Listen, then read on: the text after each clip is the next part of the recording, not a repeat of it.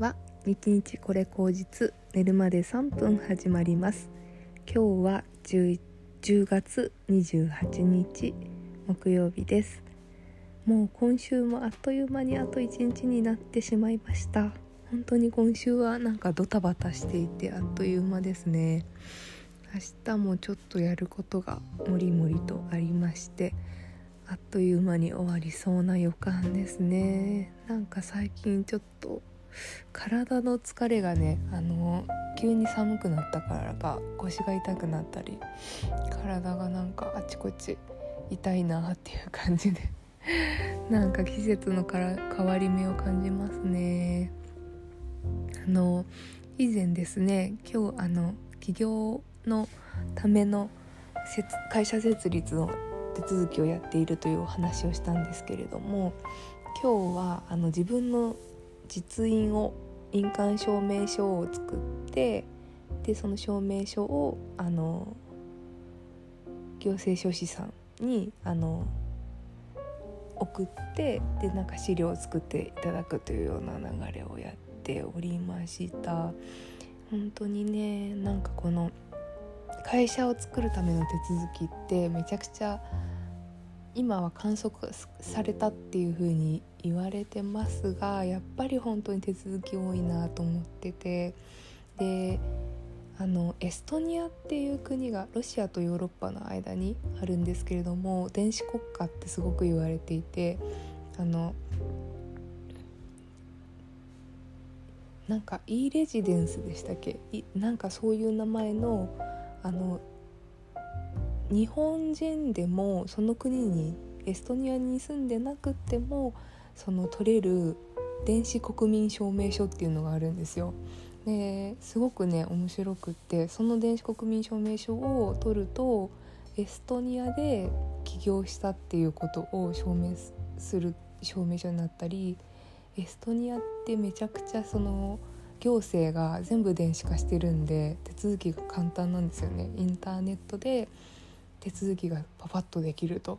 いうことであとそのすごく企業大国そのインターネットの分野でベンチャー企業とかも結構多くって高校生が起業とかもよくある話らしいんですね。でなんかそういう話を聞いててああ日本すごい遅れてるじゃんって思ったんですけどでもねなんかよくよくそれ調べてみて考えたらうん。なんでエストニアがその電子国家になったかっていうとあの昔ねソ連とかヨーロッパとかに国をね戦略させされてあのやっぱと領土が奪われるっていう経験を何度もしているのでそういうクラウド上の領土が奪われたとしても国民っていう権利をクラウド上に作るっていうんですかね、まあ、やっぱ電子上ではちゃんと国民のなんか証明ができて、うん、領土が奪われてもあの権利があるというふうにしたいっていう意味で、まあ、そういうふうに電子国家になったっていう経緯があるそうなんですよ。それを聞いたらねやっぱなんかそうならざるを得なかったからそうなったっていう感じがしたんですね。で結局その日本が電子国家じゃなくて行ねなんかいけてないみたいな話ってまあそもそもそういうふうになんかそういうふうにしなきゃいけないっていう環境がないというかそういう必要性に迫られてないから今でもやれるっていう話だと思うんですよ。だって公務員だってそういう仕事をねそういう手続きの仕事とかを細かくねやるためにまあ雇われてたりとかするわけで、まあ、その本当に簡素化されちゃったら公務員が仕事なくなるみたいな話もあるわけじゃないですか。まあ、一つではねその公務員のね仕事をもうちょっとそういう手続き業務じゃなくて頭を使うことに使うべきだっていう話はもちろんあるんですけどうん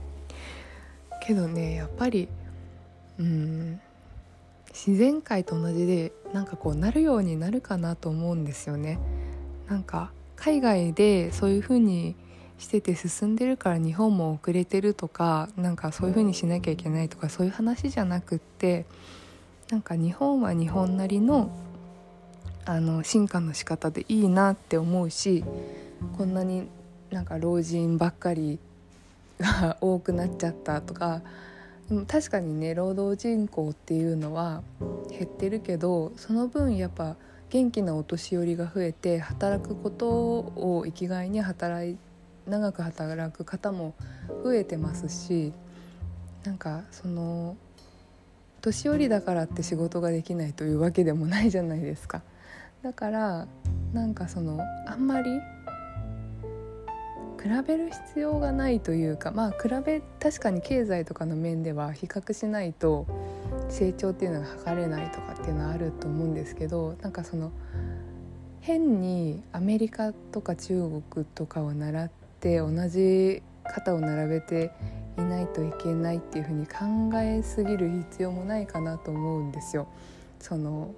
まあ、もっと大きな世界レベルの話だとね違うかもしれないんですけど私たちの暮らしの中でなんか仕事っていうのはもっともっとあの小さい目線で見ていいと思うんですね。なんかいけてないからこうするとかじゃなくて実際にじゃあ